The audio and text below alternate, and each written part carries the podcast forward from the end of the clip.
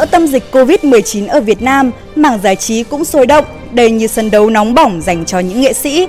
Cụ thể, diễn biến câu chuyện ra sao, tất cả sẽ có ngay sau đây.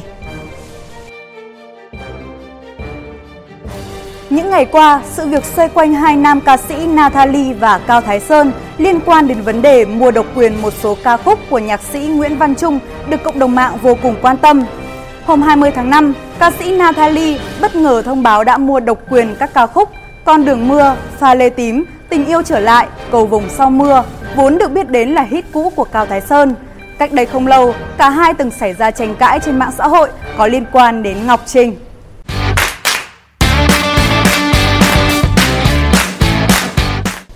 Nếu như quý vị theo dõi vụ lùm xùm này cũng biết, không chỉ loạt sáng tác của nhạc sĩ Nguyễn Văn Trung, ca sĩ Natalie cũng đang thương thảo mua hai ca khúc hit khác của Cao Thái Sơn, đó là Yêu thương quay về và Bình yên nhé từ khắc Việt. Vụ giao dịch đều diễn ra một cách âm thầm, chính Cao Thái Sơn cũng không biết, đến khi Natalie công bố thì chuyện đã rồi. Theo nhạc sĩ Nguyễn Văn Trung, khi Natalie đặt vấn đề mua độc quyền biểu diễn 4 ca khúc, anh đồng ý với điều kiện. Các bản audio, MV cũ đã phát hành trên mạng vẫn không bị ảnh hưởng. Sau những chỉ trích hướng về phía anh, ngày 25 tháng 5 năm 2021, Cao Thái Sơn đã liên lạc nam nhạc sĩ để hỏi việc mua quyền biểu diễn tại nước ngoài. Nhạc sĩ Nguyễn Văn Trung đồng ý vì trên thực tế, thỏa thuận giữa anh và Natalie chỉ tại Việt Nam và trong thời hạn một năm. Tuy nhiên, Cao Thái Sơn đã thay đổi ý định và chờ Natalie hết thời hạn sử dụng sẽ tiếp tục thỏa thuận. Nhạc sĩ Nguyễn Văn Trung cho biết, về nguyên tắc, Natalie được quyền trao đổi thêm về các điều khoản. Cho đến ngày 26 tháng 5, ca sĩ Natalie đã quyết định mua độc quyền biểu diễn các ca khúc vô thời hạn trên mọi lãnh thổ. Việc này được diễn ra với điều kiện Natalie phải trả chi phí cao hơn, quyền tác quyền sẽ được trả liên tục hàng năm, phân chia lợi nhuận trên YouTube và các nền tảng nhạc số khác. Như vậy, với lời xác nhận mới nhất của nhạc sĩ Nguyễn Văn Trung, người hâm mộ có thể hiểu rằng Natalie được sử dụng độc quyền các ca khúc đã mua vô thời hạn và trên mọi lãnh thổ. Về phần Cao Thái Sơn, khi thỏa thuận này được chính thức diễn ra, rất khó để anh có cơ hội một lần nữa sử dụng những ca khúc này. Vụ việc Nguyễn Văn Trung bán hit cũ của Cao Thái Sơn cho Natalie dấy lên tranh cãi, bởi lẽ do đâu? Nhạc sĩ Nguyễn Hồng Thuận nêu quan điểm, nhạc mình viết ra là để được mọi người yêu mến, nghe và hát ở khắp nơi. Ai thích bài nào của mình cứ hát thoải mái, nhưng giành độc quyền sở hữu mình xin phép từ chối, giá nào cũng không bán. Nguyễn Hồng Thuận cũng tiếp tục phân tích làm rõ quan điểm của việc bán hit cũ.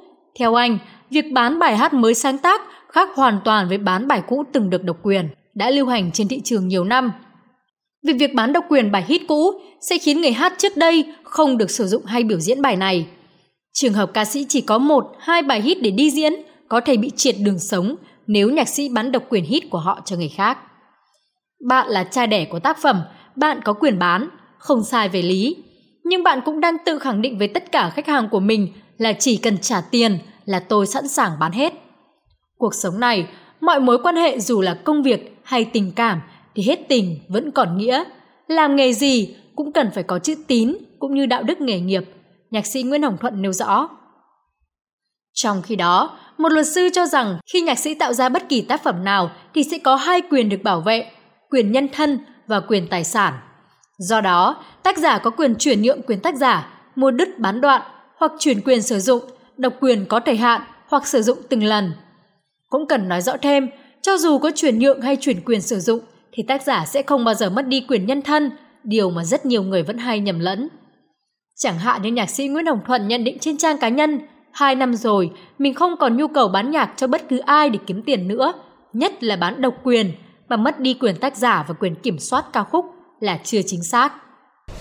Trên thực tế, tại Việt Nam, tình trạng xâm phạm quyền tác giả khá phổ biến, diễn ra ở nhiều lĩnh vực như biểu diễn, website, ứng dụng, nhà hàng, khách sạn với nhiều hình thức vi phạm khác nhau. Dù đã có nhiều cuộc thảo luận để tìm cách đẩy lùi và xóa sổ vấn nạn vi phạm bản quyền âm nhạc, nhưng trên thực tế, tình trạng vi phạm bản quyền âm nhạc vẫn là chuyện thường ngày ở huyện. Hiện nay, nói đến quyền tác giả âm nhạc, nhiều người nghĩ ngay đến Trung tâm Bảo vệ quyền tác giả âm nhạc Việt Nam.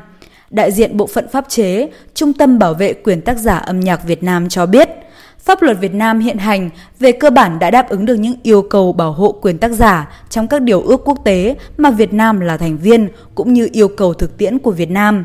Tuy nhiên, tình trạng xâm phạm quyền tác giả trong môi trường Internet đang ở mức báo động. các hành vi xâm phạm quyền tác giả, quyền sao chép, quyền truyền đạt, phân phối tác phẩm đến quyền nhân thân, quyền công bố tác phẩm, quyền bảo vệ sự vẹn toàn của tác phẩm đang diễn ra khá phổ biến. Hiện có gần 4.500 chủ sở hữu tác phẩm trong nước và khoảng 3 triệu tác giả nước ngoài đã ủy quyền cho Trung tâm Bảo vệ quyền tác giả âm nhạc Việt Nam thu phí tác quyền. Trong số đó, phần lớn họ ủy quyền toàn bộ cũng như có những tác giả đã bán độc quyền, trao tặng. Trước đó, năm 2011, Trung tâm Bảo vệ quyền tác giả âm nhạc Việt Nam đã hỗ trợ nhạc sĩ Nguyễn Văn Trung đòi lại công bằng khi tác phẩm Vầng trăng khóc của anh xuất hiện ở nhiều phiên bản Trung Quốc, Hàn Quốc, Lào, Thái Lan, Campuchia, còn tác giả sáng tác ra ca khúc lại bị nghi ngờ là đạo nhạc. Khi đó, Trung tâm Bảo vệ quyền tác giả âm nhạc Việt Nam đã hỗ trợ các giấy tờ, thủ tục pháp lý để chứng minh nguồn gốc tác phẩm, bay sang Singapore để chứng thực trên hệ thống Miss Asia để khẳng định phiên bản đầu tiên xuất hiện. Từ đó, truy ra nguồn gốc tác phẩm và chứng minh được nhạc sĩ Nguyễn Văn Trung là người đầu tiên sáng tác bài hát này. Trước sự bùng nổ của công nghệ thông tin, quyền tác giả và quyền liên quan trong lĩnh vực âm nhạc ngày càng bị xâm phạm nghiêm trọng. Trung tâm Bảo vệ quyền tác giả âm nhạc Việt Nam đã và đang đẩy mạnh việc đưa công nghệ 4.0 vào thực thi quyền tác giả, góp phần tạo điều kiện cho các nhạc sĩ yên tâm sáng tạo. Nhiều hình thức xâm phạm như sử dụng tác phẩm không xin phép, sửa chữa, cắt xén tác phẩm gây thương hại đến tác giả. Không ít vụ vi phạm bản quyền âm nhạc đã xảy ra khiến cộng đồng và giới trong nghề bức xúc. Lùm xùm mua nhạc độc quyền xoay quanh hai nam ca sĩ Natalie và Cao Thái Sơn vẫn chưa đi đến hồi kết. Hy vọng sự việc này sẽ sớm khép lại, đúng như lời của nhạc sĩ Nguyễn Văn Trung.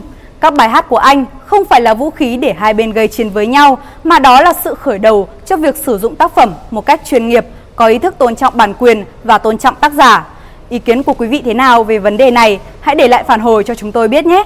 Còn bây giờ, bản tin của chúng tôi xin được kết thúc. Cảm ơn quý vị và các bạn đã quan tâm và theo dõi. Xin kính chào và hẹn gặp lại.